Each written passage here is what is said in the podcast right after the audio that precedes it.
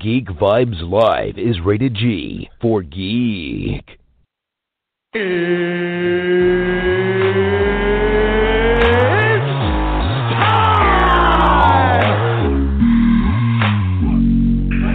this is Matt Lesher. This is Phil LaMarr. Hey, this is Vladimir Taylor, aka the Penguin from Gotham, and you are listening to Geek Vibes Live.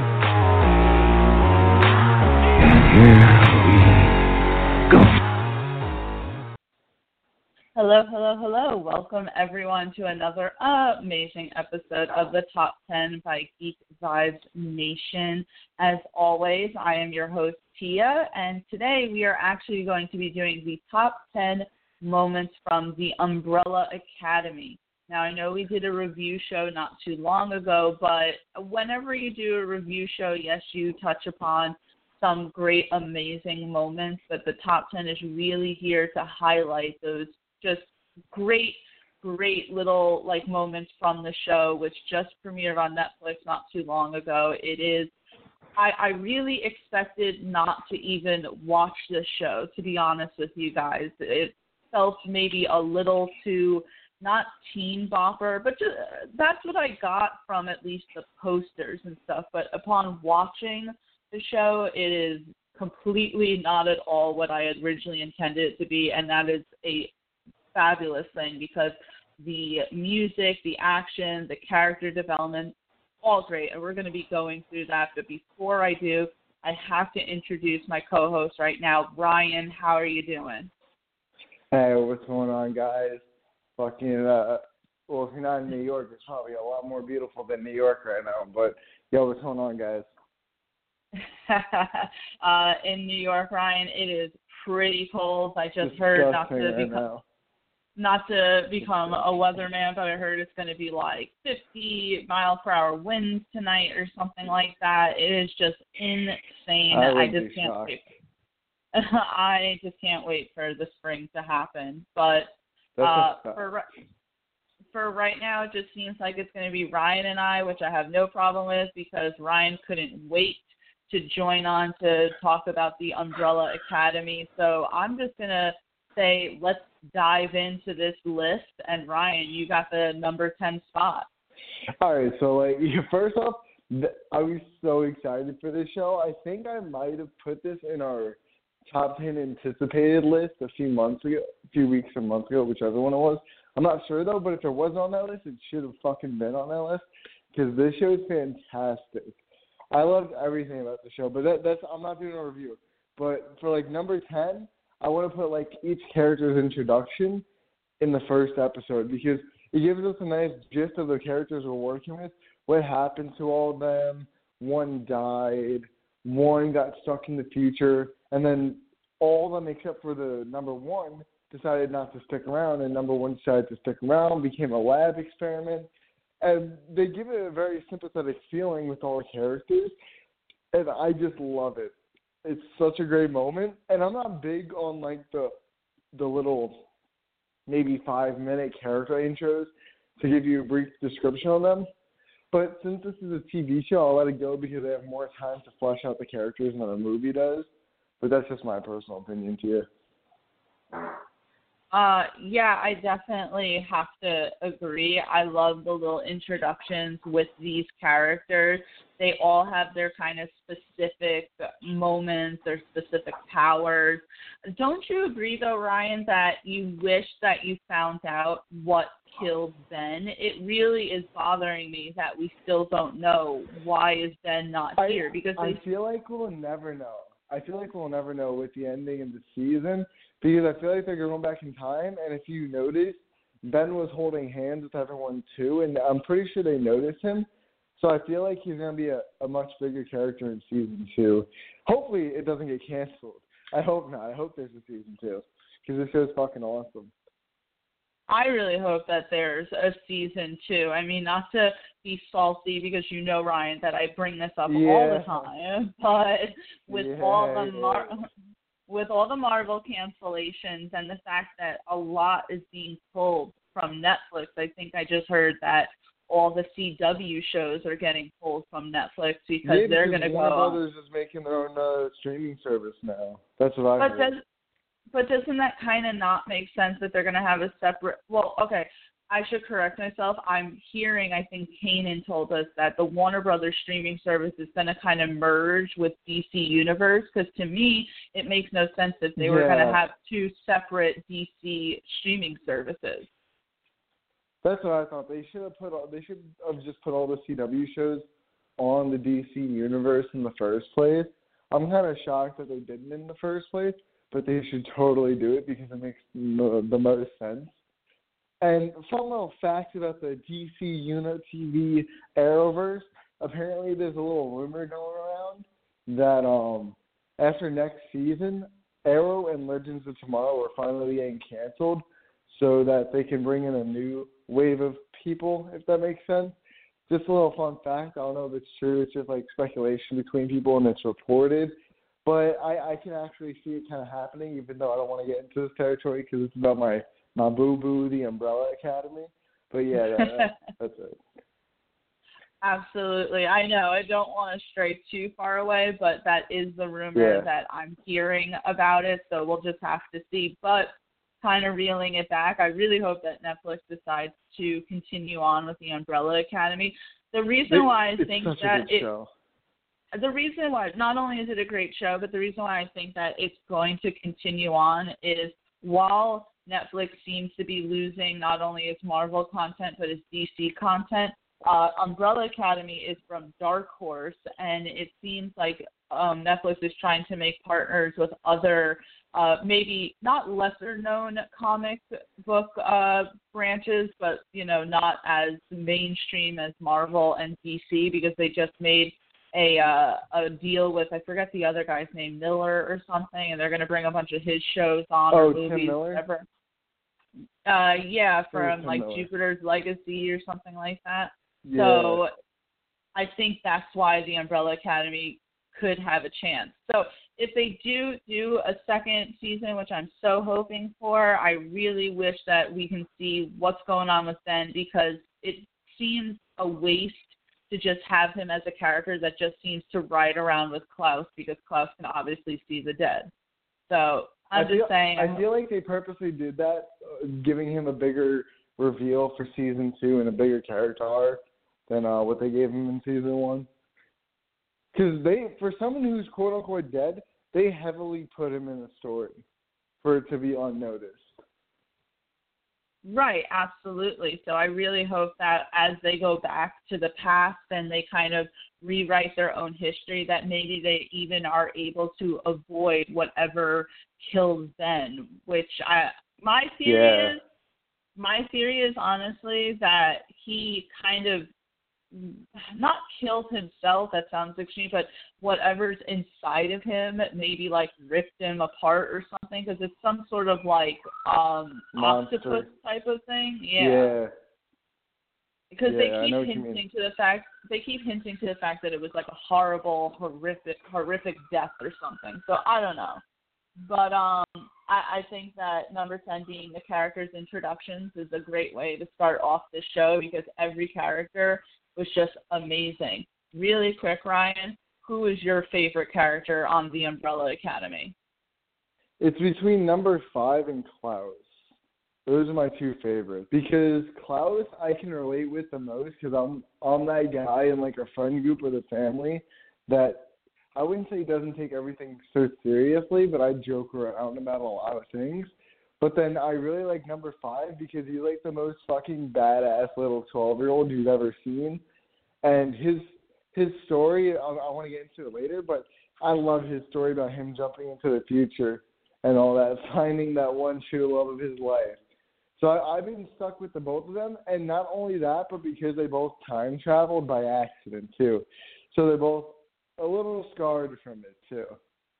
So I, that's why Yeah. I like both of them. So I'm stuck at both of them. What about you, Tia? Um, I kind of have to agree. I love Klaus so much just because he's just he's a mess, but like an amazing mess, and he pulls through in the end, and I really like that. And number five really just captured me throughout the season. Uh, So I, I do have to agree that I love. First of all, you can, and we talked about this a little in the review show that we did. That was number five with that actor, which I don't know his name right now. Um, you can tell that he's like an old man trapped in a young kid's body. Like that's not even like fake or something. You can like really like feel that from them. So just Yeah. fantastic job on the actor's part. Um, What So, wait, what character did you hate the most? Real quick, since we're doing that. what character did I hate the most? I feel like I'm gonna get kind of like some I shit. feel like me and you're gonna have the same answer. I feel like me and you're gonna have the same answer. But I don't know going. now. Um, at first, it was kind of a tie between Diego and Vanya. Um, and and I'll only say this because first of all, I hated the way that Diego really kind of ostracized Vanya. I understand that she wrote a book and that no one really liked that because it spills everyone's secrets. But as as a girl who's being told how ordinary she is her whole life by her father and has all these superpowered siblings, I, you know, felt for her in at a moment. So I, I didn't like that Diego treated her that way. He definitely redeemed himself throughout the season. I just didn't like him at first because he had to be the brooding guy who didn't want anything to do really with his family and yada yada yada. So that's why I didn't like him. And then Vanya, I started not liking towards the end for kind of obvious reasons. Um, I just hated that what she did to Allison. So that was kind of what my problem was with her. But what are what are your two least favorite characters? All right, so if you think you're gonna get shit, I'm definitely gonna get shit for this. Vanya and Allison, the two, the two uh, women of the group. I I thought they would the character development between the two of them was was so bad. Diego I can get, but like at least he had a story driving him the whole time throughout the series. All you heard Allison say was, "Oh, he took my daughter from me. I only used my powers on her once." I'm just like, sweetie, it only takes once for your life to get fucked over that easily. It only takes once. And I felt like it was more of like a sympathy train. Like they they were trying to appeal to mothers that lost their children to uh, the other parent for some some fucked up reason. And she was kind of pushing like a bunch of people away, like Vanya, for instance. Like she would go off at her one second, like, "Oh, you know, you don't know what it's like to lose a child to your to your husband," and she's sort of like blaming everyone else except for herself, even though she did say at one point, "I only used my powers once," and she realized what she did. But she still blames everyone else, and she only talks about how shitty the husband is, when all they've shown us is him trying to be a good parent. So I feel like she's a very selfish person, from what it is, and I, I don't know. I just didn't like the actress too much. That's Allison. Now I'm definitely gonna get shit for Vanya because I'm not a huge Ellen Page fan. I don't like the actress too much. If if it, you feel the same way or not, but I don't know. Her character just did nothing up until the last two episodes, and that whole arc with um, what was the boyfriend that turned out to be Evil's name? I can't. I keep forgetting his name, but like Oh, Leonard. him, Leonard, Leonard, Leonard. He was a strong character because they set up for him up for that big reveal, and he was the one that brought her end of the world out by um shooting a blast into the moon. It's so ridiculous, but I love it. And it, I don't know, her character was just I didn't like the way they wrote her because she's that one quote unquote outcast and how she always took this medication to be happy or something or to relieve stress or whatever the reason was and it turns out oh she has powers. And she's actually the strongest one. What the fuck? I definitely didn't see that coming. What? No way. And i don't know i i didn't like her and allison's dynamic duo and i'm i'm like when she split allison's neck i'm just like congratulations congratulations you done fuck it up again. You done fuck it up again. And honestly, those are my two least favorite characters, but I definitely know I'm gonna get shit for that. Yeah, because I feel like a lot of people liked Vanya, and I just didn't so because much. found I her mean, relatable. I feel like too many people found her relatable. Yeah, and I, I, it's like I could see why she definitely had problems growing up, but at some point I was like, just stop, just stop. But not to get too deep into all this, um, because we do want to truck it along with the top ten, because I'm sure we got a lot to say with everything. I'm gonna uh, shoot over to my number nine, and because it's pretty up there on the list, it's just gonna be a small one and you may laugh at me for this, but I really loved the uh, dance scene between uh, Allison and Luther. That's just what I Oh, want that's cute.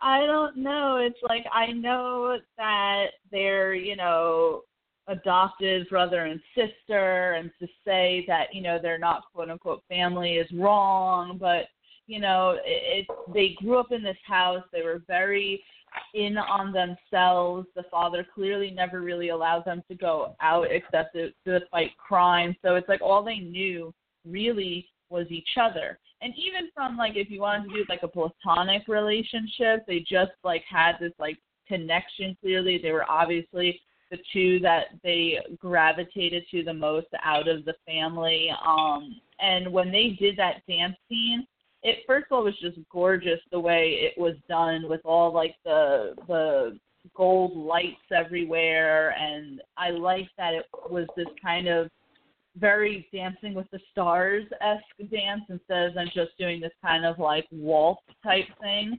I thought it was just a very nice, beautiful kind of moment and I really enjoyed it. I was really upset when five went back into time and it completely erased that from happening because I was like, oh man, it finally like happened. Like what obviously they've been hinting towards the whole entire season, we're finally getting to, and it just is now erased completely. But I found it to be a very uh, enjoyable scene as someone who kind of really felt the chemistry that those two actors had for each other throughout the whole season, and to see it finally come to fruition.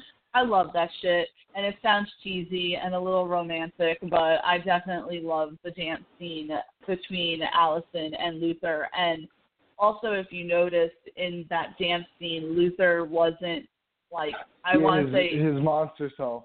He wasn't like his Right. beast body. Exactly. So it was kind of like definitely they were living outside of the real moment. Obviously, it was what Yeah. the two felt. So that was my pick for number nine. I would definitely like to hear what you have to say about my corny little pick here.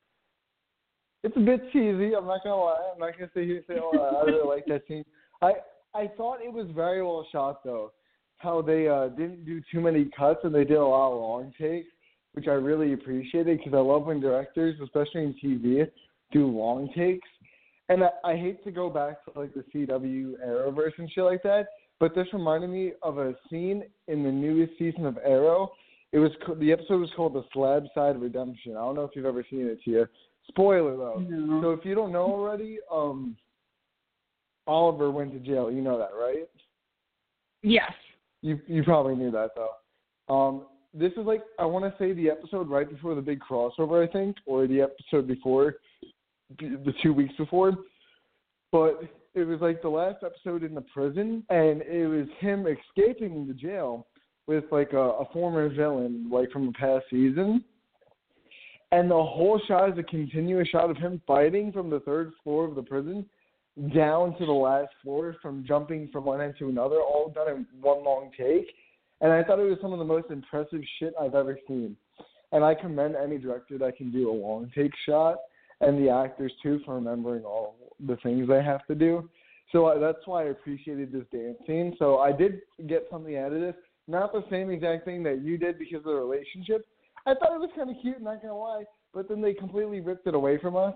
So it kind of was pretty disappointing because it was all for nothing in the end. But yeah, that's about it. And funny fact, it took me three episodes to figure out that Luther's body was chemically formed that way because I thought that was his right the actor's regular body for like the longest time until they showed him like growing into that big monster. I'm like, why is this guy so fucking huge? Did he get like growth hormones as a kid? He was uh, so the thing is, I definitely thought that maybe I didn't I didn't see the whole like gorilla ape thing coming because I've never read the Neither comic. did I. But I thought maybe the whole point is that he's supposed to have super strength, so he's supposed to be mad brawlic, and maybe like even though it, you see like the actor in his like normal self, he's pretty cut. Like he does have a He's pretty pretty, like he's pretty strong. cut, yeah. Oh, but Like, they need him like- to be Fucking, I don't even know what they to needed him to be like massive, so I thought that he was just like wearing like a fat suit or something underneath just to make him like look bigger and we were never gonna see like anything underneath because that would take away from like the illusion. But when they fucking did Yeah, that that's like what I was reveal, thinking. I'm like, but oh when they shit, did that nasty. reveal, I was like, holy shit! And in that case, I know I was like, it's very almost like Beauty and the Beast, kind of. Again, not to sound like a crazy little romantic, but it's almost like that. Like she knows now that that's what he looks like underneath, and she still like you know professed a feeling for him. They did that dance, they kissed. So I'm like, okay, she is accepting over the fact that he looks like a gorilla underneath those clothes. So I don't know. I I liked it. I know I see like all these things online about you know oh how could you like them it's like incestuous blah blah i'm like bro there are people out there that are shipping daenerys and Jon snow knowing full well that they're like aunt and nephew or some shit like that so don't don't come at me with that crap but that's gonna be my pick bullshit. if Kevin were here, he'd be like, "I love Daenerys and Jon Snow." Yeah, of course you would. Of course Um, you would. but- I wouldn't. Yeah, you know how it is. But um, it looks like we may actually have Juwan on the phone. Do we got Juwan here? Yes, you do. Oh, shit. Juwan woke up. Oh. That's yeah, crazy. this is this is insane. I don't even feel right. It's like an out of body experience. But I made you a promise to you, so I'm here. I, I appreciate that, Juwan. I really do. I promise that uh next time we see each other in person, I will buy you like five cups of coffee. So uh we're pretty we're pretty still in the beginning of our list because Ryan and I've just been chatting this whole time. So just to kind of catch you up, uh, number ten was Ryan's pick. He picked uh, the characters' introductions from the first episode, and I did number nine, very cheesy pick. I did Luther and Allison's dance. So that was my pick. Um, if you want to comment on either before you get the number eight spot. Um, what was ten one more time? I heard your nine of Luther. Uh, what was ten again? the character introduction. Oh, okay, okay. Um, all right. Uh, I I like both. I like both of them. Uh, they're both at really good spots. Um, for for eight, I I don't know. There's so many great moments of the Umbrella Academy. Um, Yeah, there is. uh, and this is top ten moments or or scenes, so I know exactly where to where to go for eight. Uh, yes, the top 10 moments. Sorry about that. I, I had you on mute No. for a second. Oh no, no, no, you're good. Okay, so for eight, I'm gonna go. We're going moments, even though I kind of want this higher. I'm gonna go um, number five at the donut shop. Um, Okay. Not only not only did he show in that moment. First of all, the guy who actually plays number five, um, someone sent him a fan art of Damian Wayne, and he's now been campaigning that. Um, it'll never really? happen now. Yeah, it'll never happen now because like they, they're trying to make Batman younger. Uh, but if Batman was still Ben Affleck, like this kid would be perfect for Damian Wayne. Um, yeah. but just just the idea of how quickly it went from a heartfelt moment of the the trucker buying him his cup of coffee and then him killing a bunch of agents. Like it went so south so fast. Um and it was just great because it, it kinda showed off I'd say as far as like someone who could like teleport like that within vacuums of, of space, that was the best visuals I've seen since the first ten minutes of X Men United uh, where Nightcrawler was just running through the White House. Um, this was possibly the second best uh, kind of like disappear, reappear kind of thing. Um, but yeah, number five kind of really showed in that moment like he was definitely going to be the standout of the season. Uh, if you weren't already convinced with his scenes beforehand. Yeah, that um that's a great uh scene, Juwan.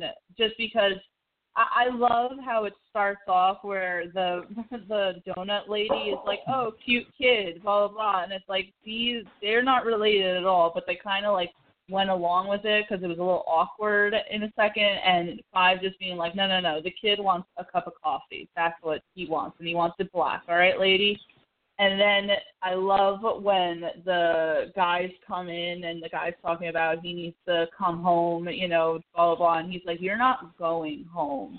And that whole uh the fact that they had the Constantinople Istanbul song playing was so great, and just how he freaking annihilated those dudes just so with such precision. It was a fabulous uh, scene to really kind of let you know that just because this is a kid, just because this show, you know, is a bunch of like siblings and stuff, it's not.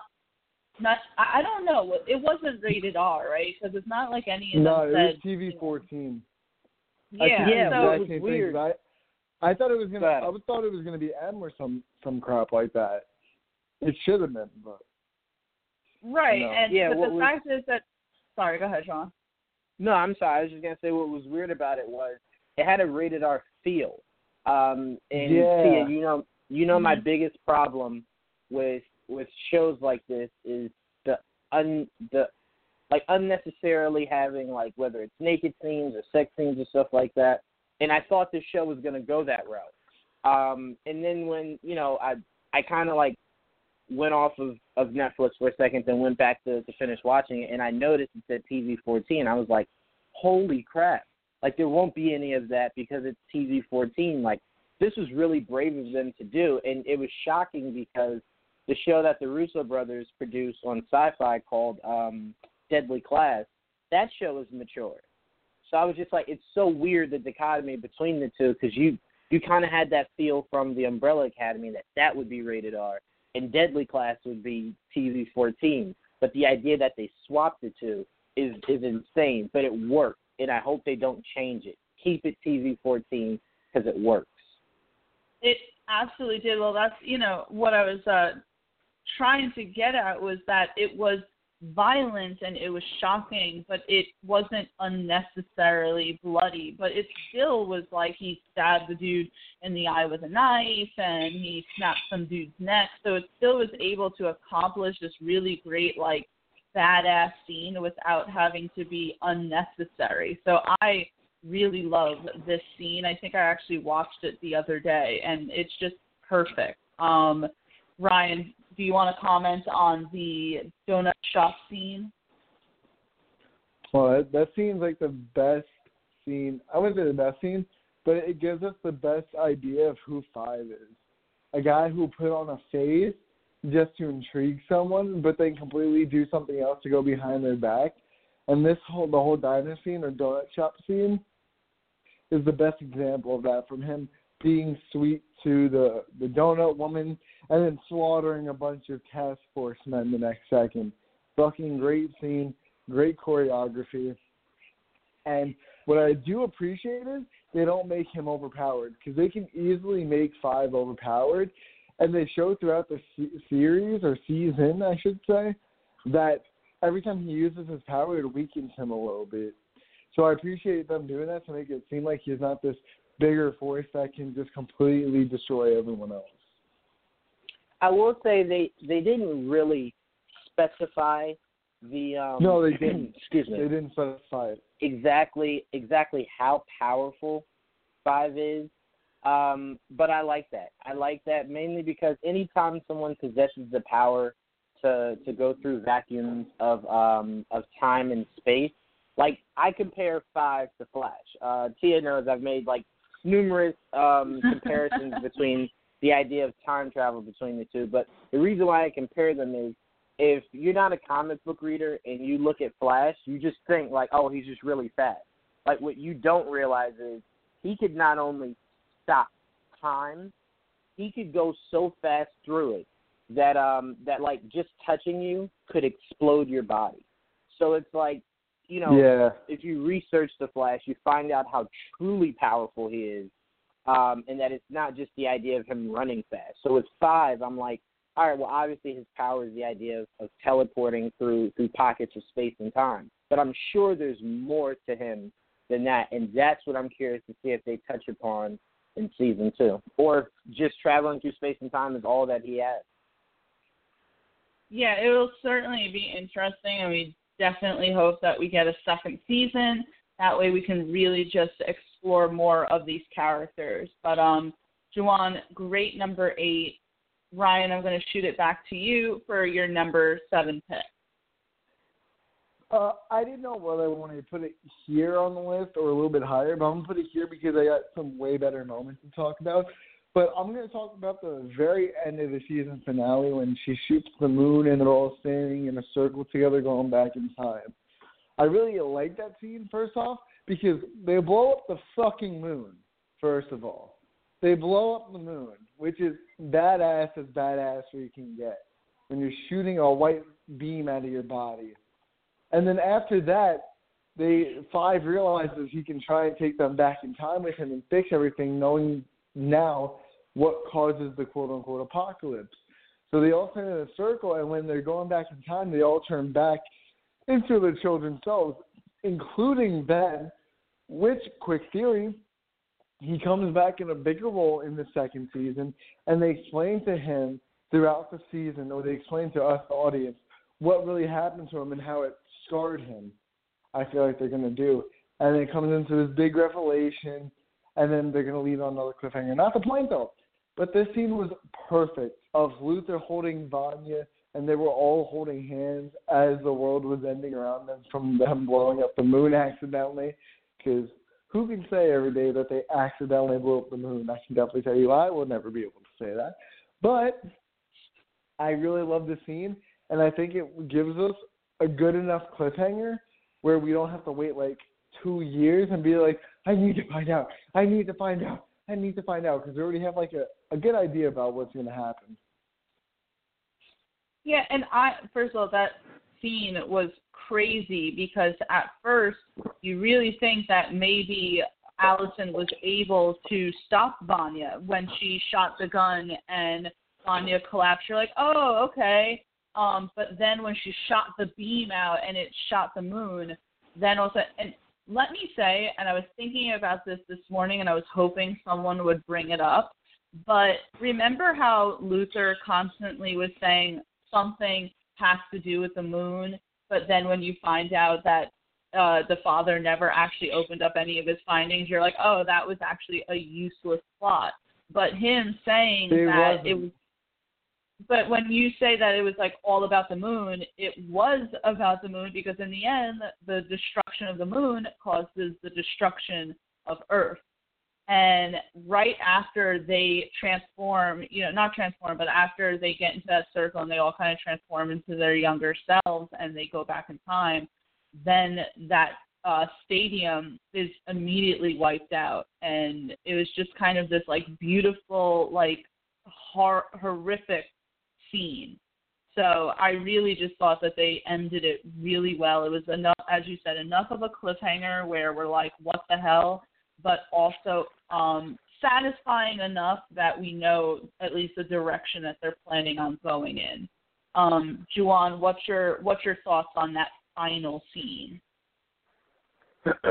it was a great scene, uh, but purely from the standpoint of, um, like I was telling you when we were doing the review to you, like the idea of time is the same as like if you guys ever watch um, Final Destination, how Love once death has you, once death has you marked, there's literally nothing you can do to avoid it. I don't know if you guys saw the very last uh, Final Destination where the um the yeah, black guy to happened the to like one. Right, Yeah. where he happened to survive uh, at the end, and you're kind of like, oh, like he's actually gonna make it, and then like the airplane comes out of nowhere and just like it kills him and like everyone in the bar. Um, Yeah. time works the same way, and five is going to to start to realize that. Meaning, if time wants something to happen, no matter what you do, in some variable, it's going to happen. Um, so whether that means instead of his whole family dying, like two or three people do, time just always has a way of of rewriting itself. Um, we see that it like obviously not in a superpower world, but in uh, a society today, to where it's like time, like certain elements of of history just kind of repeats itself, um, and that's that's kind of where five is going to find him himself at. Like he's he's done this before, um, and the same result happened. So that's why he had the idea of instead of just me going back, maybe if I take everyone back, all of us can work together and figure out a way to avoid um, this catastrophe from happening. But catastrophes usually find find a way to to make sure that it happens regardless. But I'm interested to see if Diego, with the idea of time travel, tries to figure out a way to save his um his ex girlfriend. Uh, Yeah. and then he'll he'll quickly find out that again, time will find a way to still make sure she um she doesn't exist in the current timeline. So, um, but yeah, I, I was telling Tia like between Back to the Future and The Flash, like those are your best best things to watch to try to understand time travel. Um, even though those those two products are both equally confusing when it comes to time travel. Um, but yeah, it, it, it left off on a really great great uh, great way. I still feel uh, that if um, what's his name number one didn't interfere, um, her sister she could have gotten gotten through to her like when when they were staring at each other as she was performing and then she started to smile. Um, I think if Luther didn't mess that up, that could have stopped everything um, from happening the way that it did. Yeah, I it, it's going to be interesting to see what changes and what doesn't change. Like Diego's ex girlfriend, she's still going to die. Is Luther still going to have an accident that causes the father to have to use that serum? Is Ben still going to die? So to see where they're going to go in the second season is definitely going to be interesting. I think that they did a good job in the first season of kind of balancing out the whole confusion of time travel. And I hope that certainly they keep up with that in the second season. So, Ryan, I think that was a great, great pick for number seven, the kind of finale of season one.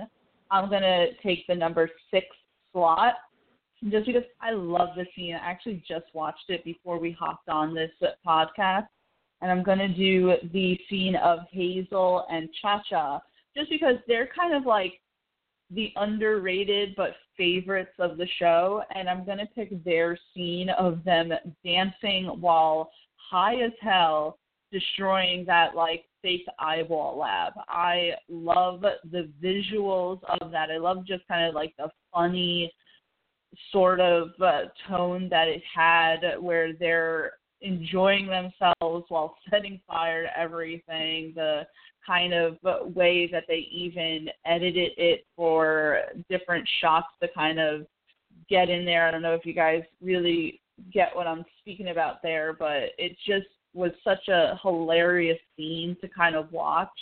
And it reminded me of a film class that I took back in college where we're kind of in this like postmodern era of film where things are violent and shouldn't necessarily be funny, but the way that they're shot and filmed and acted and even the music that goes it's it's hilarious even though um they're setting fire to shit like that and essentially really messing up number five's mission when it comes to finding out who this fake eyeball belongs to so that he could stop the end of the world. Um and I just also loved Hazel and Cha-Cha's dynamic as a team. And that scene is just really solidifies as one of my favorite scenes to watch. Um, but Juwan, what do you think of that scene between Hazel and Cha-Cha just setting fire to the place and having the best time because they just ate the uh, the the pot brownies essentially?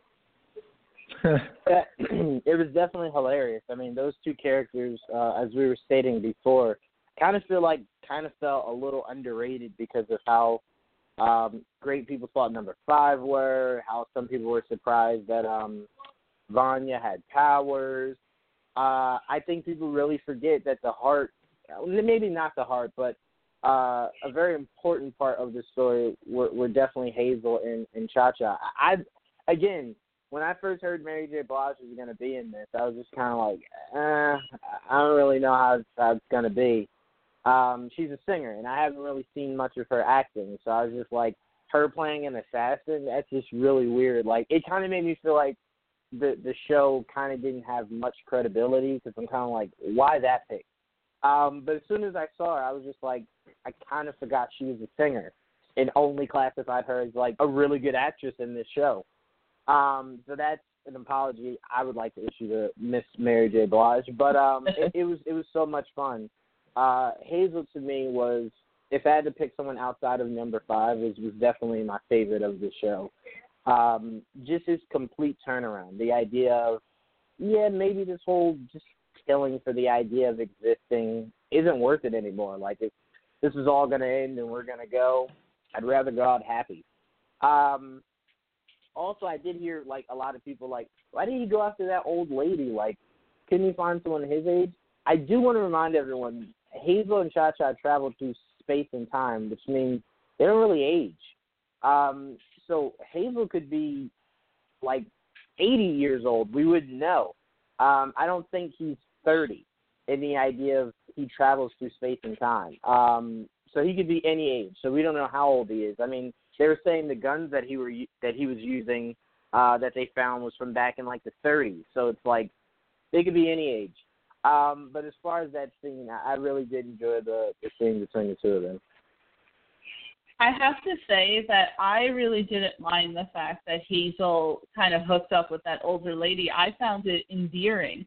He's a he's a simple man who likes simple things and he just wanted donuts and he liked the fact that she was into bird watching and that sounded like a good life to him as you said he's been traveling around time as an uh, as an assassin killing people doing these violent things and he just wanted a normal little life. So it never really uh, occurred to me that that was wrong per se, because as soon as like I saw him continuously going to the donut shop and just kind of it seemed like he was just ordering donuts just to kind of get her perspective and her opinion on certain donuts and I felt like oh they're they're are they going to touch upon this between them so I had no problem with that at all and as you said you really forget that that's Mary J. Blige as the singer. I think she did an amazing job in that role, and I really hope that they find a way to kind of bring those two characters back in the second season somehow. Um, Ryan, do you kind of want to tell us how you you felt between the Hazel and Cha Cha scene with them destroying the eyeballs? Uh, yes.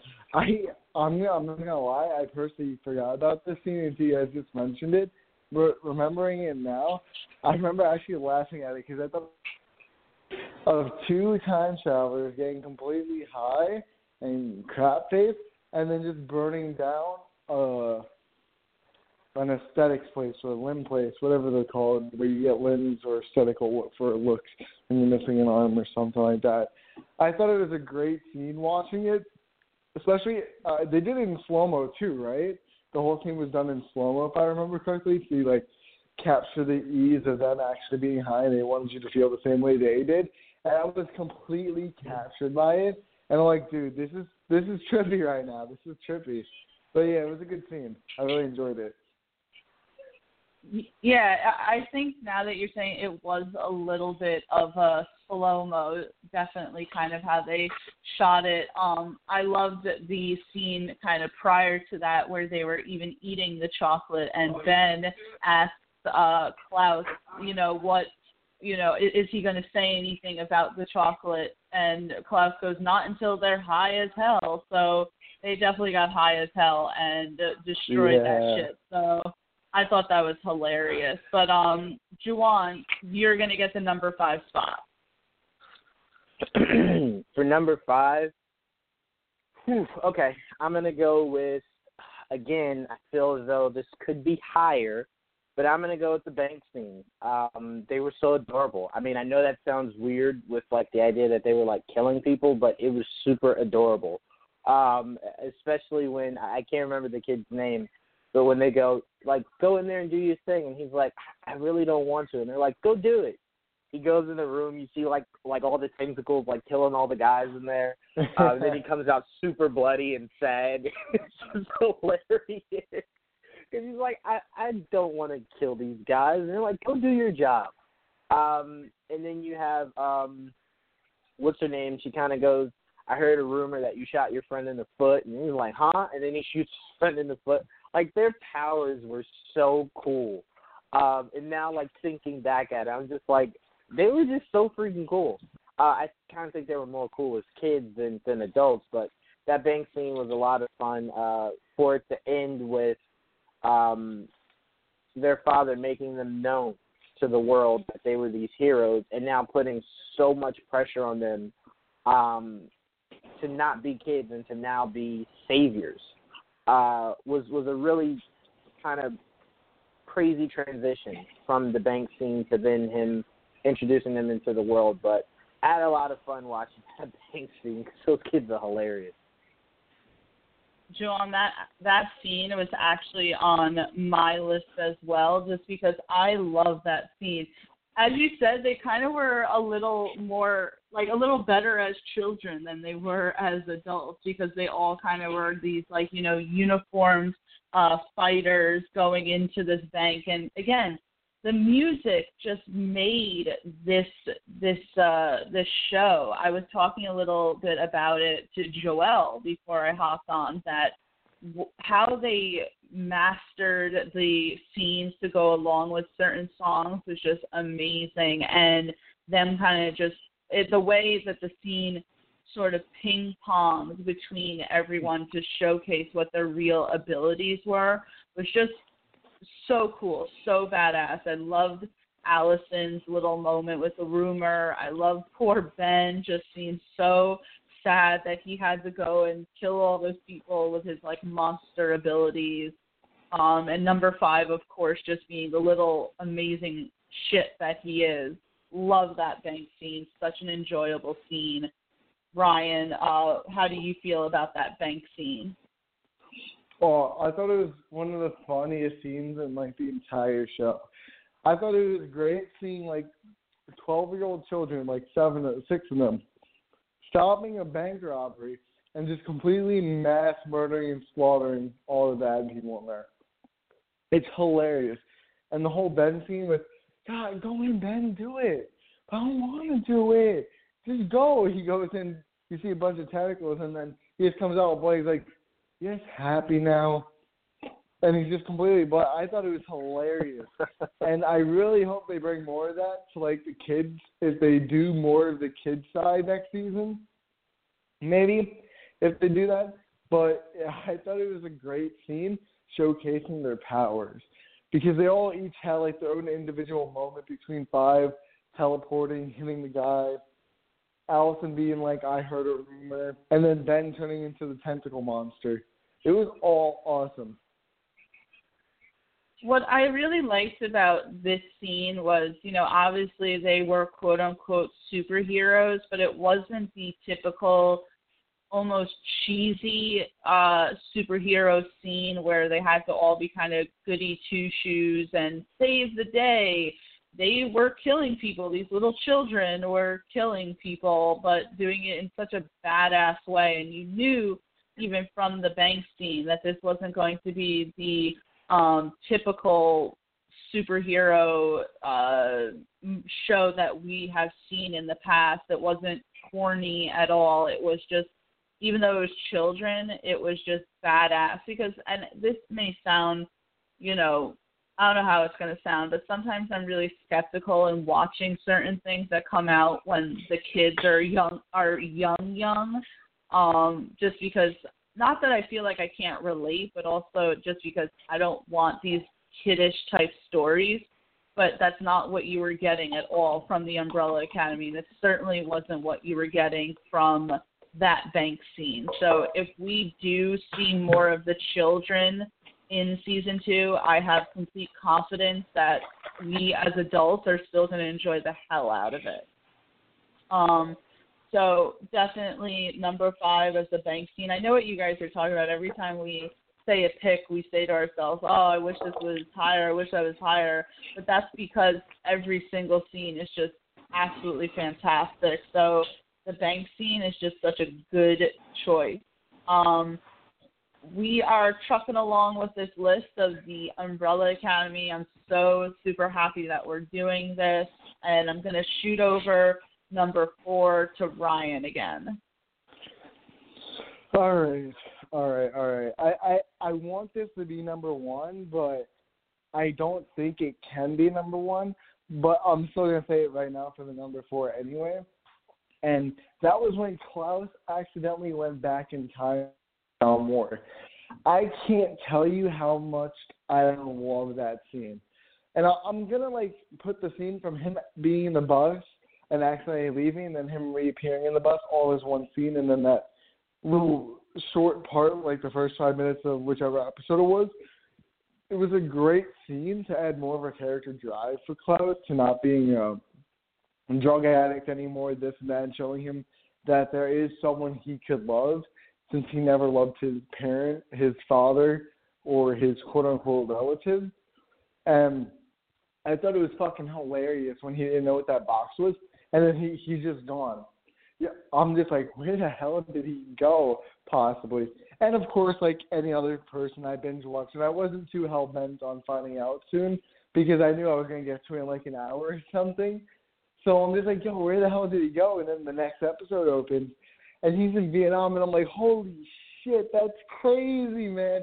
And you would never picture Klaus being in war, and you can see how the war affected him and losing a loved one in the war really affected him.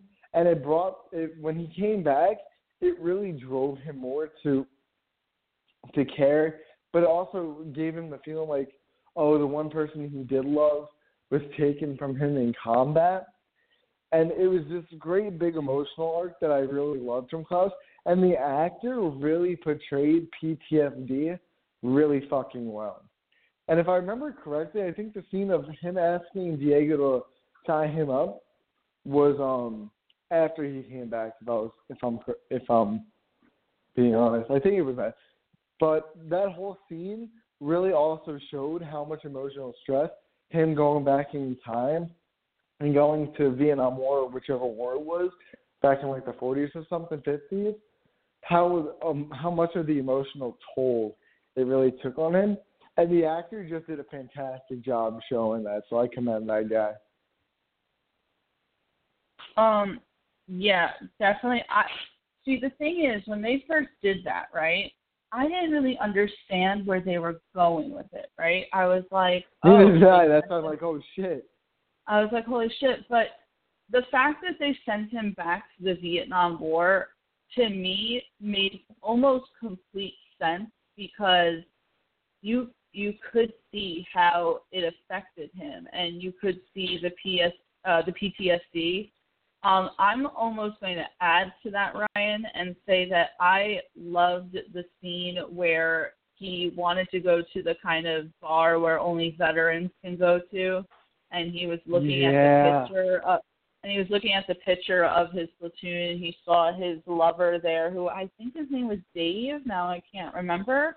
I don't um, remember but the fact that he was like i deserve to be here because i and you find out that he was there for a year. He it wasn't just one of those things where he just popped up. He was there. He was in battle. He obviously saw some really horrific things. And then the person who got him through it was this guy. And then he had to see his the only person and he said the only person who i've ever loved. And he has to see him die. And it's so tragic. But it also that scene in the bar was almost like a bonding experience between Diego and Klaus, where almost Diego understood him more. And that scene where he does ask Diego to tie him up is after when he comes back from Vietnam because he knows that he just can't be on these drugs anymore. And it almost was perfect that they decided to bring him back to the Vietnam War and not say like World War II or something like that because you know Klaus is a drug addict. And not to say and this is going to sound really bad I have to put this out there right now I'm not trying to make any affiliation between the Vietnam War and drug use but for anyone who's had a relative who has gone to the Vietnam War they all say that the person came back they were not you know the way that they once were you do have you do find that a lot of them did come back and had to look towards narcotics to kind of cope with the fact of the horrors that they saw because anyone will tell you that Vietnam War really changed warfare for a lot of people. Um, it certainly was different than what anyone had seen before with the whole aspect of guerrilla warfare. And just to let you guys know, there's some history for you. But I, I love the fact that they decided to send him back to that war and not back to World War II or World War One. You know, wars that we've kind of seen a lot in TV and uh, and movies. So I did appreciate that, and that was just great. The fact that they even decided to do that, and it really changed Klaus. And I liked the way that it changed him because then we obviously saw his journey to become sober so that really was a great scene. It was harrowing. It was just tragic. It was sad. I hated seeing how happy he was with his lover and knowing that this guy is going to die eventually. So really great scene. Um, Juwan, do you want to comment on Klaus uh, going back to Vietnam? Uh, not much. It it is a really good pick um, because it gave us an arc uh, and an evolution of a character that um, kind of was seeming somewhat dull in the sense of everyone else seemed to have been evolving, like going through something. Um, and we kind of just felt like Klaus didn't really have that. And then for us to quickly go on that arc change um, was much needed for his story. Uh, it, it helped a lot uh, in the sense of us going, okay, Klaus now has lost something. He now is more centered in reality rather than the fantasy of whether it's his powers or drugs or whatever. Um, so it's going to be interesting to see him come back from it because um, everyone else lost something. Diego lost his ex girlfriend. Um, you could say Luther losing his his father. Um, Vanya never being a part of the family really. Uh, Allison losing her relationship with her daughter. Um, so everyone just seemed like they lost something that kind of grounded them, and Klaus finally had his moment. So I, I definitely understand why it's on the list. Do you think that as they go back in time, because now they know what they have to do to stop um, the end of the world, but do you think it's, it's a two-sided question? Do you think that a Klaus will then turn into drugs afterwards, even though knowing what happens in the future? And do you almost think that him unfortunately getting into drugs is almost an integral part of his development and what we saw afterwards? Or do you think that he, if he had never even gotten into drugs, that he could have reached his potential far sooner than he actually did? Um, well, if you're starting with me, I'll say anytime you you do time travel, you want to try to focus in on on moments, not individuals, um, because it could drastically change. Like, all right, he doesn't go into drugs, but what if he goes heavily into drinking? Um, so it always finds its way to to do something. Um, I could see him telling his younger self like, "Don't do drugs. Drugs are bad." Like something along those lines, like kind of to be funny. Um, but like I said, uh, time just it always has its way of of doing what it feels as though is necessary to the timeline. And Klaus being whether he was on drugs or whatever is necessary to him further exploring his powers. Um, so I, I I don't think you can necessarily stop what's inevitable. Um, but I do kind of see them focusing more on a sense of like them wanting to tell their younger selves like, hey, all of this is gonna happen. Be prepared. You know, avoid it, ignore it, whatever. Um, and then number five, kind of just telling them like it doesn't work like that. Like, don't talk to them. Like, don't tell them anything because it could drastically change uh, the future. And I, because then if you go down that rabbit hole, Tia, a lot of fans are gonna go, well, if it's that simple to tell Klaus like, hey, don't do drugs, why wouldn't you tell the other siblings, hey, like, don't be a dick to Vanya, like, you know, include her. Um, and then that could drastically change everything with Vanya. So I don't think it'll be that simple. I think it'll be more so Klaus wanting to tell or them wanting to tell them their younger selves, and number five kind of telling them like, really bad idea, don't do that. Well, the thing is that you know they're going back in time and they say that they have to fix Vanya. So to me, that means that they're going to try to show her more of the love, more of the attention that she should get in order to not kind of turn into what we've seen, like uh, essentially like a Dark Phoenix type of situation. So does that mean they're going back as children and they just know everything as it is? Or are they going back and there's going to be another set of small Umbrella Academy children? I think that you and I had kind of uh, went into that a little when we were doing our review. Yeah, I mean, I I think I think the biggest thing is I think they it's the illusion of them being kids, but I think they will be adults for a large part of um of season two. So I think what would make the most sense instead of having two sets of, of young kids is to have them once they come through the other side, they're adults. Um, and you weirdly have like these adults trying to talk to these kids like in a really weird way. But I don't think Vanya's uh, separation between the kids was her biggest issue. I think because you have to remember you can't really blame kids, um, especially when the father is is doing everything in his power to. I I think the issue comes from trying to get uh, the father to understand that it's in his best interest to show Vanya how to properly use her powers.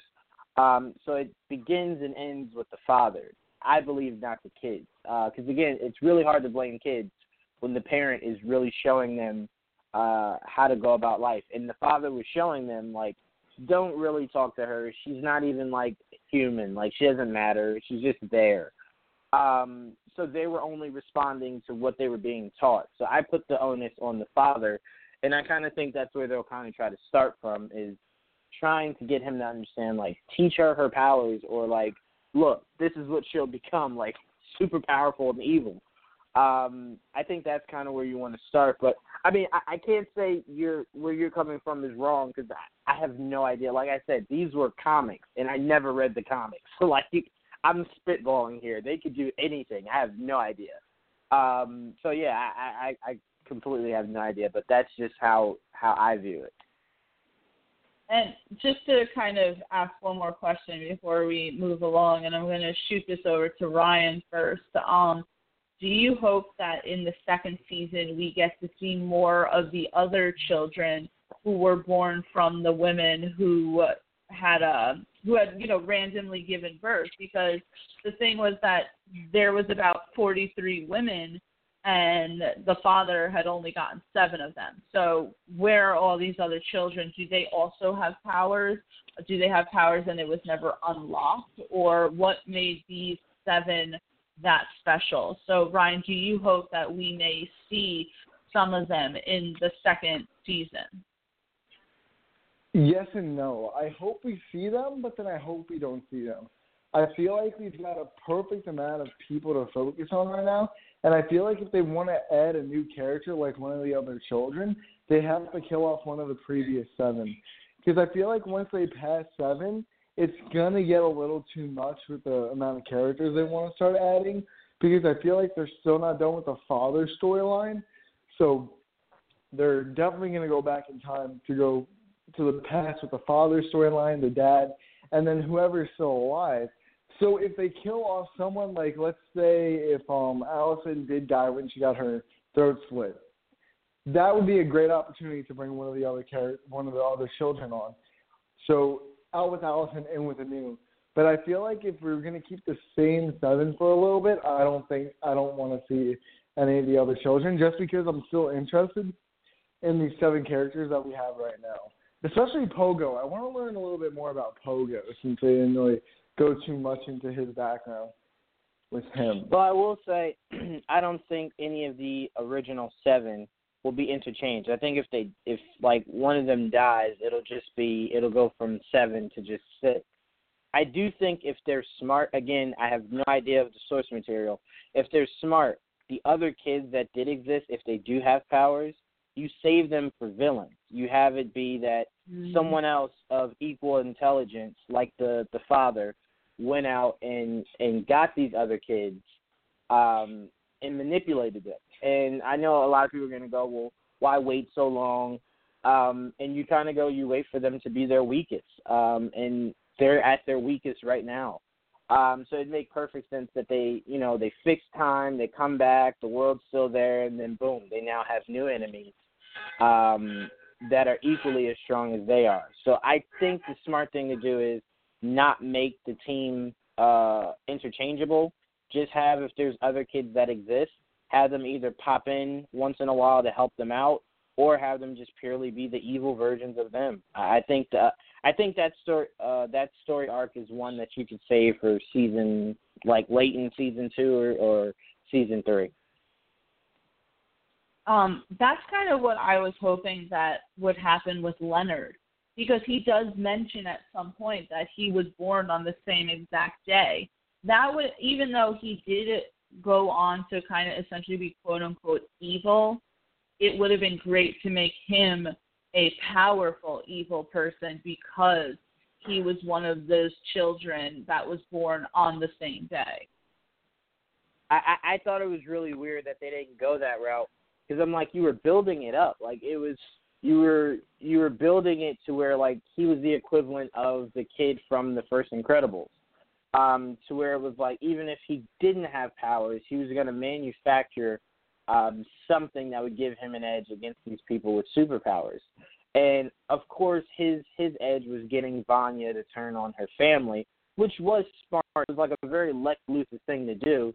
But at the end of the day, like when Lex found out, like, oh, I can't outsmart Superman, that was when Lex made that huge robot suit. So I'm like, I wanted this guy to evolve to where he was like, okay, it's not gonna work getting Vanya to turn on her family. So I'll just try to figure out a way to physically try to stop them. And it was just really unfortunate that we never saw like powers manifest from him uh, at all. I thought when the lights were starting to bend, I thought that was him, and I was just like, that was really weird. Like, where did that come from? Um, so yeah, I think that was that was a missed opportunity. Yeah, I certainly agree, and I hope that I do hope personally that in the next season we see one of them, uh, but actually have powers and not necessarily be a companion for them, but be uh, a bad person. But that's my personal opinion. So I'm to truck along with the uh, the list. Ryan had picked number four as Klaus going back to you know going to the Vietnam War and that scene that kind of encompassed it. For my number three, I'm going to piggyback on Ryan and pick another Klaus scene, and it's going to be Klaus summoning Ben within the season finale because what I love about Klaus, and I believe I mentioned it before, we mentioned it before, that everyone was underestimating him because he was a drug addict, because he was a thief, and everything else in between. No one really took him seriously, even when he went to Vietnam and came back. No one really knew what he was talking about. I think Diego was really the only person who he had maybe confided that in. So everyone else kind of just looked at Klaus like, never mind him. Whatever he has to say is invalid because he surely can't help us because he's crazy. So at that very end, when he and I do have to mention really quick, it's not going to make it on the top ten, but I do love the scene where he dies and speaks with his father, and his father kind of tells him like, you know, you have all this potential, and imagine what you can do if you channeled it. So in that final scene, it was him. It's not just that he can talk to the dead, the fact that he can summon the dead, and in that moment, summoning Ben, and for all of the siblings to see, like, wow, Klaus has powers, and it has just been underestimated since day one.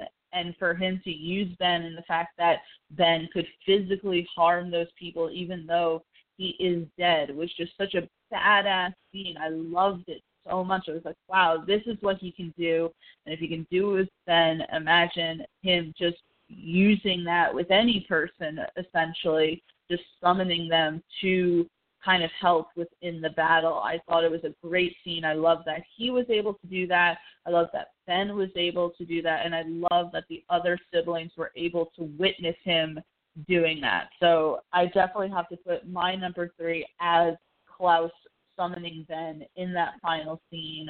Ryan, do you want to just comment on that uh, that Klaus scene? Um, yeah, I thought it was a really great scene just for the overbuilding arc that Klaus was given throughout the season because other than him doing drugs and trying to ease out and get away all the ghosts and dead people that he sees, um, one of the other great storylines that you said is him and Ben's relationship because throughout the season you see him getting more physical Ben to the point where I want to think like halfway through the season where Ben actually physically punched him and that's when he realized that with a full potential and full power, that he could probably bring dead people back to life. And I feel like in season two, that's going to play a bigger role with not only Ben, but maybe the father. Because if you guys remember correctly, the father killed himself in order for all the kids to come back. And he, I feel like he might have seen a way where his power, Klaus's power, could also bring him back so he's not worried about being dead for a while. It's just a random thought, and it could possibly not even happen, but it seems pretty logical. So, yeah, I thought it was a great Klaus scene, and it really shows the extent of his power because it was a bit silly in the beginning. Oh, he sees dead people, ha ha ha, the sixth sense. But when you start realizing that he could possibly bring ghosts back to life, that's when he you realize, oh shit, this guy's really powerful yeah, it was just a great scene to see what Klaus's abilities really were and what we can hope to see in season two. Juwan, what did you think about this scene right here? Uh, it was a great scene. It was, it was a great moment for Klaus. Everyone kind of had their their big moments, and Klaus finally had his. Uh, so it not only did they, you know, now believe him, uh, but he finally showed them like there's more to his power than than they ever thought before. So it was a great moment in the uh the story arc of Klaus. I was just really happy about it. He he's definitely a fan favorite. That actor, which I kind of forget his name at the moment, did a fabulous job at portraying Klaus. And for us to see that he can't just simply talk to dead people, I thought was a great scene. I didn't I didn't know if they were actually going to put anything in there like that when they kept saying his full potential. I kept asking myself, well, what does that mean, his full potential? So to see that that's what he can do was just a great, uh, great addition to the season finale. Um, trucking right along, Juwan, you actually get the number two spot in our list. Um, number two, I'm gonna go with the moment that number five makes somewhat of a sacrifice to save his family, in the sense of making a deal with the devil. Um, we see Cha Cha and Hazel frozen, along with Luther, Diego, and Klaus. Um, as number kind of has a conversation about going, uh, about not wanting to go back to be pretty much a hitman. Um, and the rules kind of being explained to him that you're not a hitman, you're gonna be part of the corporation, and you know have an office job. And we know number five isn't isn't meant for that. Now that I'm thinking about number five, really, I'm sorry to go off topic, but this kid would be so perfect is, is Damian Wayne. Um, just, he's so tailor made for it, man. Uh, especially if you watch Son of Batman, like he just seems just like that kid. Um, but it was it was a really pivotal moment. It was number five, someone who seemed very kind of self-centered, a little selfish, uh, making what he thought was the best decision to keep everyone safe. Um, and it really kind of just meant a lot because it showed you another layer of number five. Um, even though obviously his end end goal was to save the world, so obviously he was doing a selfless act, but it it took him really kind of, you know, uh, willing to do whatever it took to keep them safe, and I thought that was a really great moment. that that whole scene was great because I didn't expect for everything to be frozen. I was like, "Hey, what what's going on? Can he now stop time?" And essentially, we keep referencing to the Flash, but I'm like, "Can he stop time?" And he's just moving that fast. But it's like, no, that lady, which I forget what her name is, but I like calling her the Devil. I think that's a good one. Um, where she just kind of pops up and he makes that deal. I think that's a really good scene to kind of also give these uh, layers to Five because previously what we've seen is, you know, he's a little jaded, he's a little bit of a hard ass, he's not necessarily uh I want I don't want to say comforting, but he's not necessarily uh, approaching his family with open arms. So not only is that scene showing that he's willing to do whatever it takes to save his family, but also that you know that he has just another plan going on in his head because I don't see Five just giving everything up to have an office job in this weird time traveling organization. So definitely that was a fantastic scene to really just show us more about who Five is uh, Ryan, what did you think about this scene? Ryan? Ryan. Oh, Ryan. Unfortunately, Ryan's uh, call has just dropped, actually. Um, I, I swear, Juwan, I said this at some point, but I really think that there's like a curse going on in the top 10. I don't know why.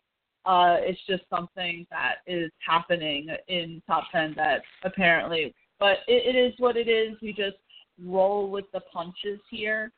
Um, I'm gonna give I'm gonna give Ryan a second to kind of call back in, but I wanted to ask you a question because I just watched the latest episode of Doom Patrol that came out uh, on Friday. Now, mm-hmm. when Doom so now when Doom Patrol uh, came out, uh, it came out on the same day as Umbrella Academy did. What do you think kind of are like the similarities? Like everyone kind of judged them together. Would you say that they are essentially the same shows, or do you, would you say that there are major differences between the two? Not major, major differences. differences. Oh, I was good. Okay, go ahead. no, no, no. You want go, go, go, go. You, go, go, go, go, go. I want to hear you. Uh, at, at first, I thought it. At first, I thought it was my echo, and then I'm like, I thought I just said, you know, not not the same, and then okay. Um, I don't think there. Uh, I think there there aren't major differences uh, between the two, mainly because you look at the chief. The chief is the same as the father, someone who's kind of closed off, more interested in kind of developing them uh, not really being uh, a father uh, figure to these to these characters. Doom Patrol is a little different because they're already adults, um, but the idea is somewhat the same. You look at the characters; both teams are broken. Uh, they're broken individually, but together they're strong. Um, even somewhat to the idea of someone not really knowing their full potential till later. Um, Cyborg is kind of the the um, the exact of number five to where he has the most logical sense of what's happening in the world um, and doesn't isn't closed off like the rest of them are. Um, he was out there doing the the work while everyone else was kind of doing other things with their lives. Um, he is the prototypical hero that then makes the rest of them heroes. Um, so I mean, it's not that far off. Tone is different. Uh, Doom Patrol, I feel, is a lot darker um, which is weird to say because the Umbrella Academy is pretty dark.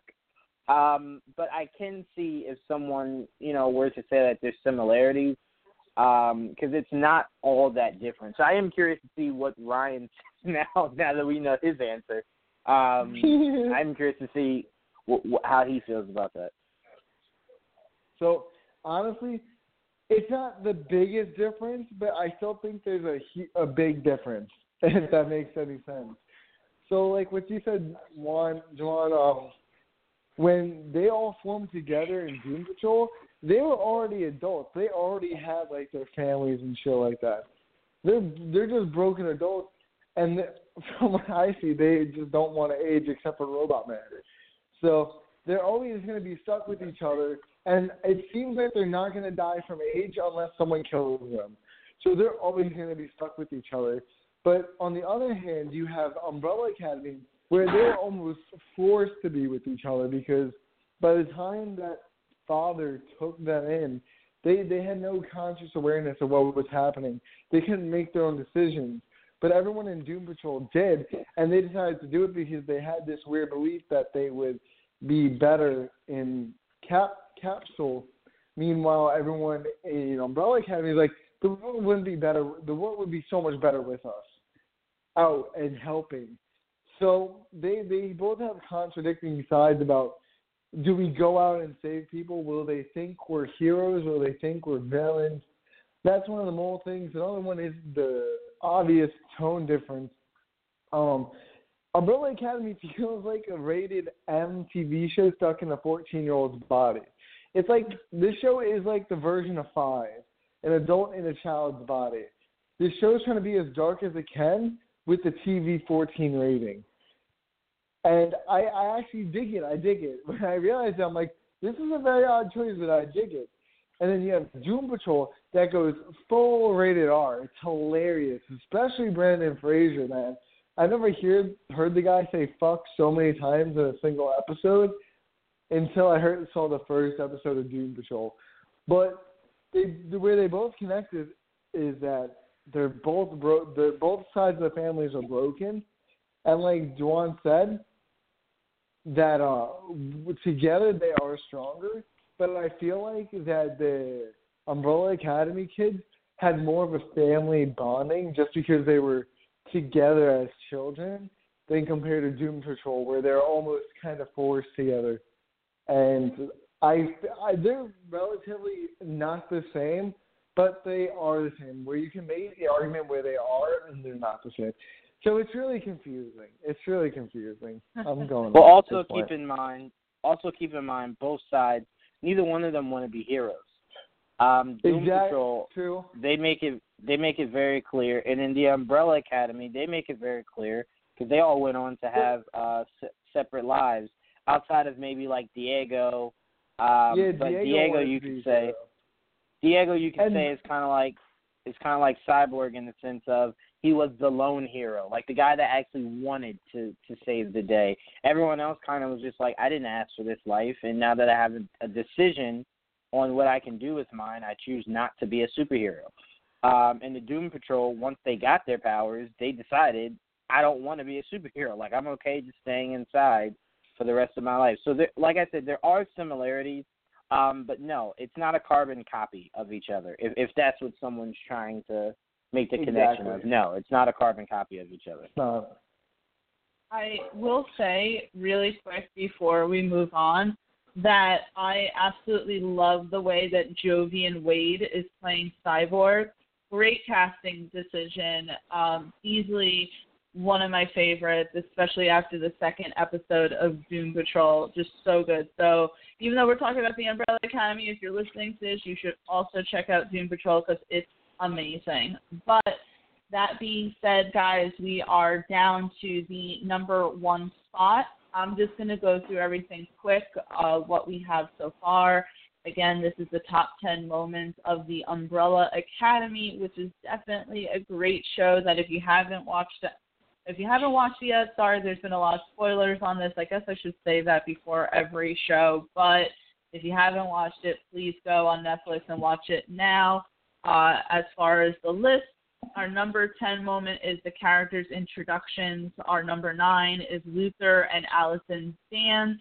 Number 8 is 5 fighting at the donut shop. Number 7 is that final scene, which is just shot absolutely beautifully. Number 6 is Hazel and Cha Cha dancing while high. Number 5 is the bank scene. Number 4 is Klaus going to uh, going to war. Number three is Klaus summoning Ben. Number two is five making a deal with the devil because I really like that you said that, Juwan. And Ryan, you are going to get the number one slot. So I'm actually drawn decided to put his pick at number two because this is I'm just gonna say a quick honorable mention because I was going back and forth between my number one. My number one that I was gonna say, but I, I quickly switched connects to Juwan because after five makes that decision to go back, he goes in and infiltrates them and blows up the fucking place. I was gonna put that as my number one when he goes into the the corporation and infiltrates them, steals the papers, and then takes bombs and blows up the place. I thought that was a great scene. But my number one pick has got to be all the flashbacks with the father. I want to put them all together because they're just every single moment you go back in time is awesome. I really enjoyed the guy who played the father, and I enjoyed the chemistry and like the family uh, initiative and bonding between all the children and the father because you all you do in present time is hear the kids say about how much they hate their father, how much of a terrible person he was.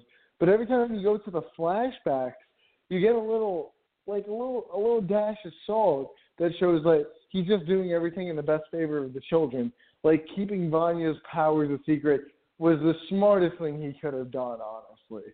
Because what what would a child do with the power that Vanya had?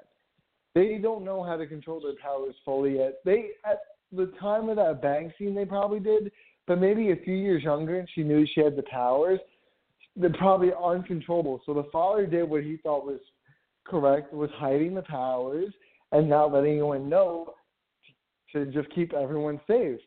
And he wouldn't have created mom if he didn't care because if he was a really cold hearted person as they make him out to be, then he wouldn't have even bothered bringing Pogo into the family or even creating mom to make it feel like an actual family since she is only a robot, but she'll they'll always have a quote unquote mother because a robot does not age or die unless she gets destroyed. So I feel like just he he wants a family, but he's so hell bent on these kids saving the world and keeping everyone else safe. That's what his main purpose was. And throughout each each flashback scene, you got a little bit more glimpse of that between Luther being the number one student or the number one kid, which was probably his favorite since he stuck around and went to the moon for the father. And it seems like the father, dad, did have an idea of why he brought him to the moon. And it wasn't for nothing. He gave him a different reason for why he was going. But I feel like it was more so for um foreshadowing how the world ends in retrospect. And he he knew exactly what was going to happen, and he even brought it upon himself to kill himself just to bring them back together. So I feel like he is a much better like character inter- internally, like within within himself, than what everyone makes him out to be. And that's why I want to put like all the flashback scenes with him into like one great moment.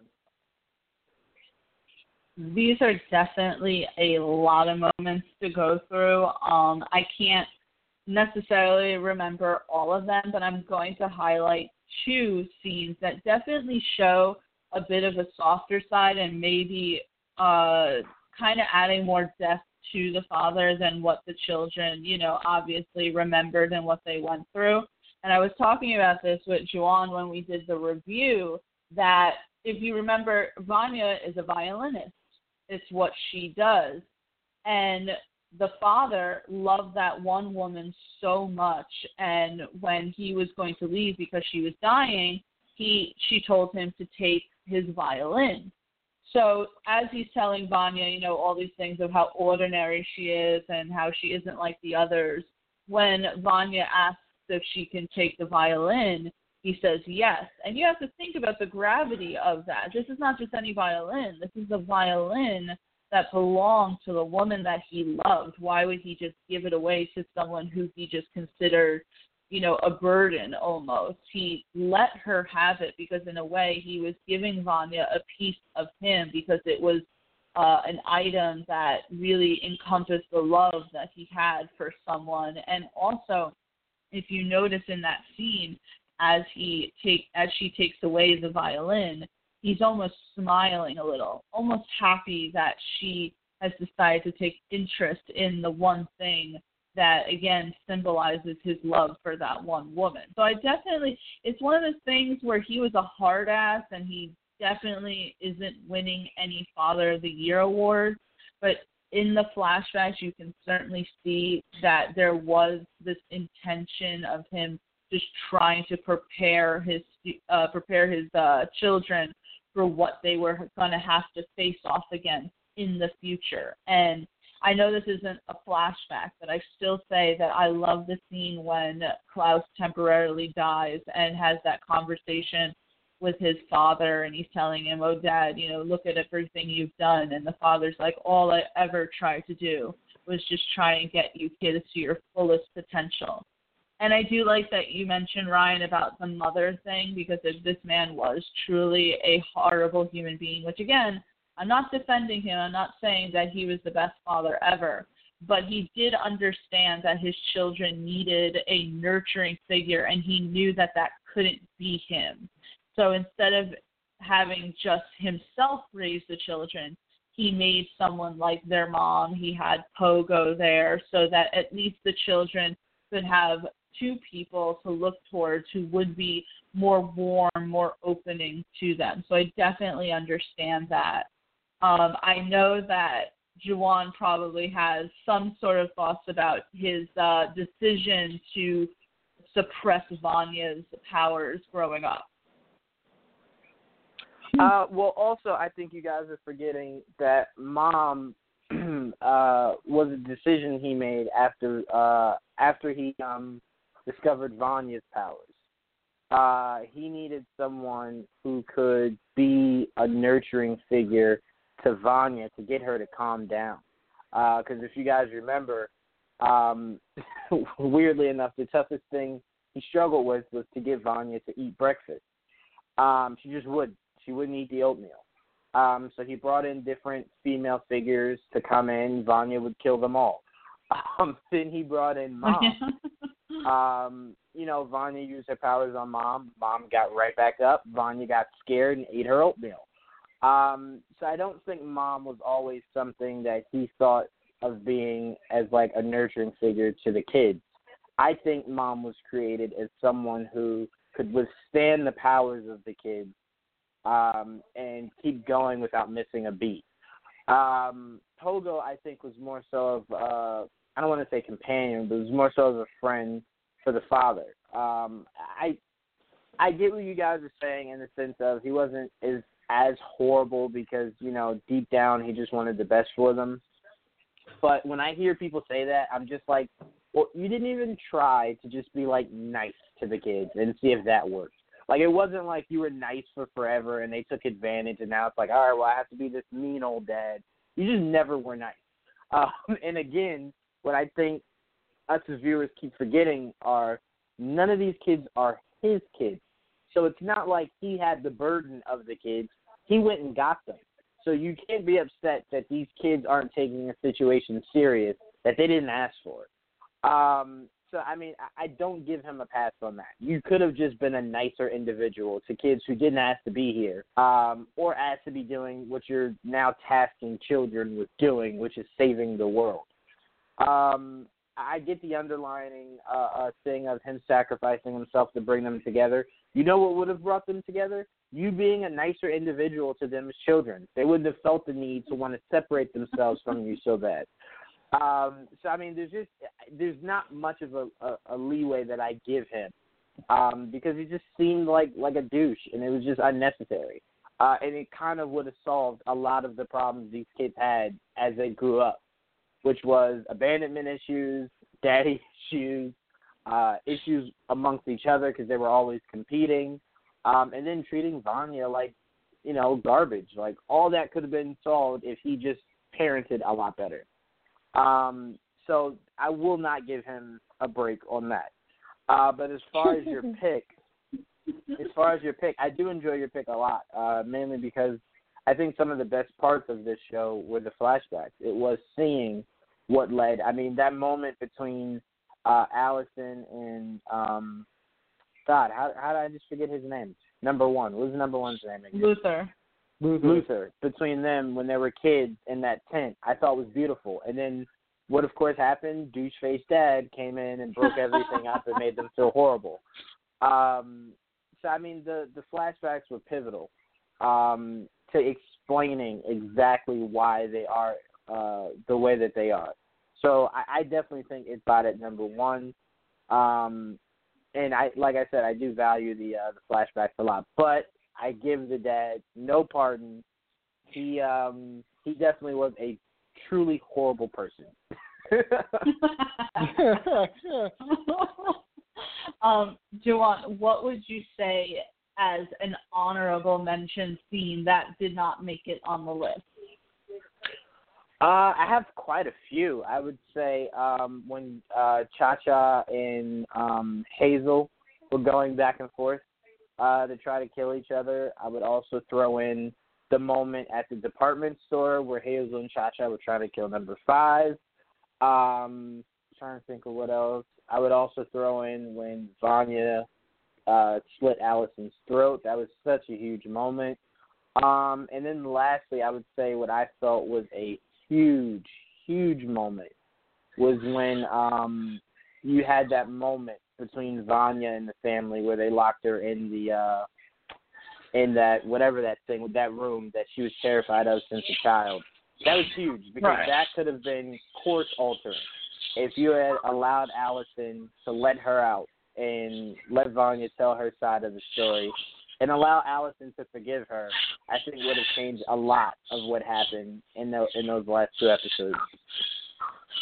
Right. And, you know, I honestly would definitely put an honorable mention in the scene where uh five is kind of running through the uh time portals and it has that uh what is it called? The, I love the song and it's called like Run Boy Run or something and him finally getting into the future and seeing how desolate and terrible it is was just kind of like this really like stark moment. I love again the way the music flows with it, and then to kind of add to that, then when they have that other scene where he's seeing that all of his siblings died in whatever ca- uh, ca- can't even talk the catastrophe that ended the world, um, and that one uh, it's a it's a song by uh, INXS and I love that song. And it was just a perfect freaking moment, just so raw and so just powerful. It was really just a wonderful, wonderful scene. So if I had to put some honorable mentions, that would definitely be it. Ryan, do you have any honorable mentions that you want to throw out there? honestly, the only honorable mention that I really want to put out there is that that scene I was talking about where Five infiltrated the corporation and kind of just blew it up. Yeah, that was amazing. I mean, anything with five in it was just a great freaking, uh, great freaking scene. But I think that Yeah. we did an awesome job going through the top 10 moments of the Umbrella Academy. I kind of want to just quickly get your guys' opinions of what you want to see the most in season two. I'm going to start with you, Juwan. Um, well, like I said on the uh, the review show, one thing I do know from the uh, the comics of of this show is that they um, excuse me, they uh, one of the villains is a huge uh, statue of Abraham Lincoln.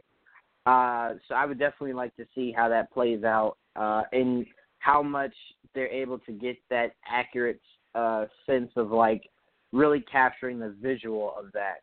Um, so I'd say that is what I'm really looking forward to, and also I want a backstory on the father. Uh, maybe his upbringing is why he was that kind of parent to the kids, um, and more Pogo. Uh, so between those three things, uh, and then possibly like some super powered villains like that. That's what I'd also like to see too. Ryan, what would you like to see in uh, season two? Uh, honestly, I want to see more Five, obviously, but I want to see more of the Ben character, and I want to see if they go on the route of Ben realizing that he came back from the dead. So I want to see him like interact with people and be like, I saw you guys do that, but they're like, you were dead. Yeah, but I saw you guys. Me and Klaus were watching. I told you guys that uh, I, was, I was still talking to Ben. Because if I remember correctly throughout the show, he'd tell them that he was talking to Ben. None of them believed him, and I want to see some of that for like comedy feature. But Juwan, I didn't know that about the comics about Abraham Lincoln. That'd be pretty fucking sweet if we saw that, though. I'm not even gonna lie. That'd be pretty sweet, and I do want to see more of the background for um how the father came to be, and then throughout that, see how Pogo plays into it. I definitely want to know how Pogo even came to be because I'm really just interested in finding out was Pogo a human that the father turned into a monkey, or was he just a regular monkey that the father then turned sentient? That's what I'm interested in knowing. And then obviously for season two, I just I really want to find out how Ben died. It's bothering me that that's something that was never even like spoken about. I, they kept saying, you know, a horrific, violent death, but okay, how horrific, how violent, what caused it? My number one theory is still that his monster ripped him out from the inside, but that's just me. Um, but uh, guys, thank you again for being here for the top 10 Umbrella Academy moments. Juwan, what do we have coming up next that you want to really plug for the audience here? Um, we have possibly. Uh, well, Tia, you have your your interview Monday with uh, the writer and producer of Gotham. Um, oh shit! We also, yeah, that's gonna be huge. We also have we have a few more things coming down the pipeline, but I want to make I want to wait till it's it's actually happening before I get everyone's hopes up and then like it falls through. So for now, I want to stick to Tia's Huge Monday and also everyone stay tuned for Full Court Press Tuesday, Wrestling Geeks Alliance uh, Wednesday, another Full Court Press Thursday, uh, and then again next weekend Geek Vibes Live and another edition of Top Ten. I really wish that I was into sports guys so that I could, you know, even participate in your full court press, but that's just not going to happen anytime soon. Uh, the interview with Tze Chun, I'm really looking forward to that. And also, I really have to highlight it because I'm super excited for it. The top 10 for next week, we already have planned, is going to be the top 10 American Gods moments. As everyone knows, I'm a huge fan, so I'm really excited to do the top 10 list for that. Ryan, uh, what do you have, if anything, you know, coming up that you want to plug? Where can we find you? Uh, I got nothing coming up, but I'm streaming later, guys. So come out to my stream. I'll be posting on Twitter. Uh, if you guys not follow me on Twitter, it is Ryan Wardak, W A R D A K. So guys, come give me a follow. I talk all about movies and video games if you're into that stuff. And I'm gonna be streaming some Apex Legends, so come by and I'll see you guys on the stream. Yes, and please definitely make sure you keep an eye on our Twitter where we are posting all different types of articles. Our website is gvnation.com. We just have a lot of fun giving you the news, opinion pieces on everything movie, TV shows, comics, video games, and sports. So please give us a moment, Juwan, Ryan. I really appreciate the two of you joining me today, and I will see you both next time. See ya. Peace out. Peace.